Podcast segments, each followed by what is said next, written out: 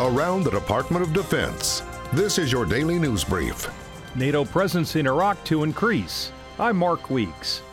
NATO is expanding its role in Iraq to help Iraqi forces combat ISIS by changing its previous training mission to assist their military. NATO's Allied Joint Force Commander Admiral James Foggo explains.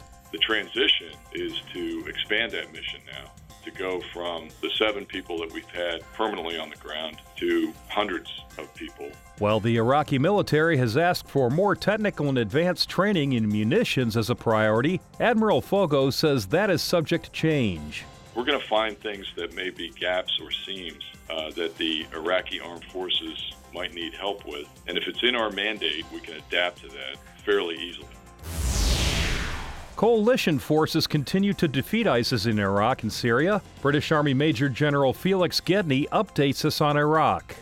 Across Iraq, the coalition continue to help build Iraqi security forces' capability to enable their increasingly independent security operations. The Iraqi security forces continue to pursue ISIS remnants in the country, destroying tunnels, weapons caches, and explosive stockpiles, as well as arresting a number of suspected ISIS fighters across the country.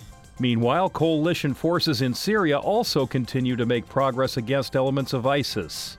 In Syria, the second phase of Op Roundup is now complete. The Syrian Democratic Forces have declared the northern Jazeera region cleared, although back clearance operations to ensure Dashisha is clear of remnant IEDs are ongoing. The Navy's 20 year old FA 18 Super Hornet jet still has life in it, according to Deputy Defense Secretary Patrick Shanahan. He wants to improve ways to maintain and repair the aircraft in support of the department's priority of maintaining a lethal force. The Secretary is looking at ideas for modernizing and improving the reliability of the jet and the availability of parts. The remains of U.S. service members turned over by North Korea will be honored in a repatriation ceremony in Osan, South Korea on August 1st.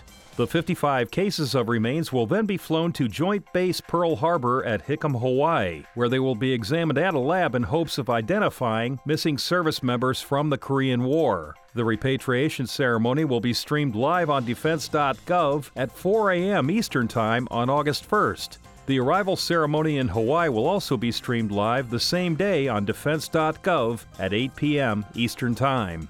This is your DoD News Daily. I'm Mark Weeks. For more information about your military, go to defense.gov.